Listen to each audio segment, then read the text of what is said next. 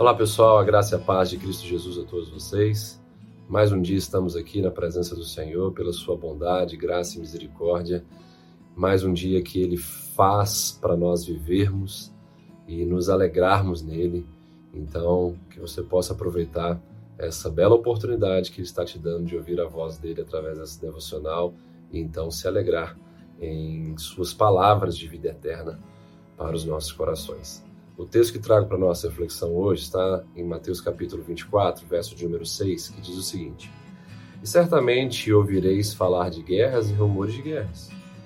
Vede, não vos assusteis, porque é necessário assim acontecer, mas ainda não é o fim.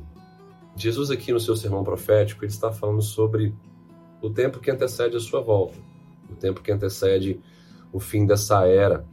E ele vai falar de algo que é certo. Ele vai dizer, certamente ouvireis falar de guerras e rumores de guerras. Então, ele deixa isso bem claro para nós. Que o que nós estamos vendo hoje é, é algo certo perante a profecia bíblica, a profecia de Jesus. Então, isso já nos traz uma alegria e segurança, porque o que ele falou está se cumprindo.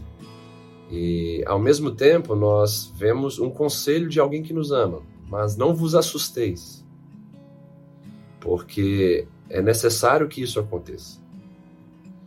Então, nós vemos, primeiro, a assertividade das palavras de Jesus. Certamente ouvireis falar de guerras e rumores de guerras, é o que nós estamos vendo hoje, todos os dias, em todos os instantes, nos noticiários, na internet, a respeito da guerra que envolve Rússia e Ucrânia, e que está envolvendo o mundo inteiro. Estamos numa guerra mundial. Então, nós é, estamos presenciando o cumprimento da profecia bíblica, e isso deve gerar em nós alegria, temor e adoração a esse Deus verdadeiro, porque ele afirmou algo que está se cumprindo hoje, e também nós devemos entrar debaixo da cobertura da sua palavra de amor, que é: não vos assusteis. Não vos assusteis. Por quê?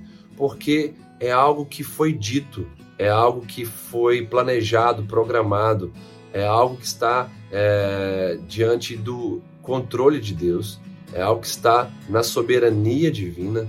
Então, não está fugindo nada é, do controle de Deus. Portanto, a gente precisa se aquietar, não nos assustar.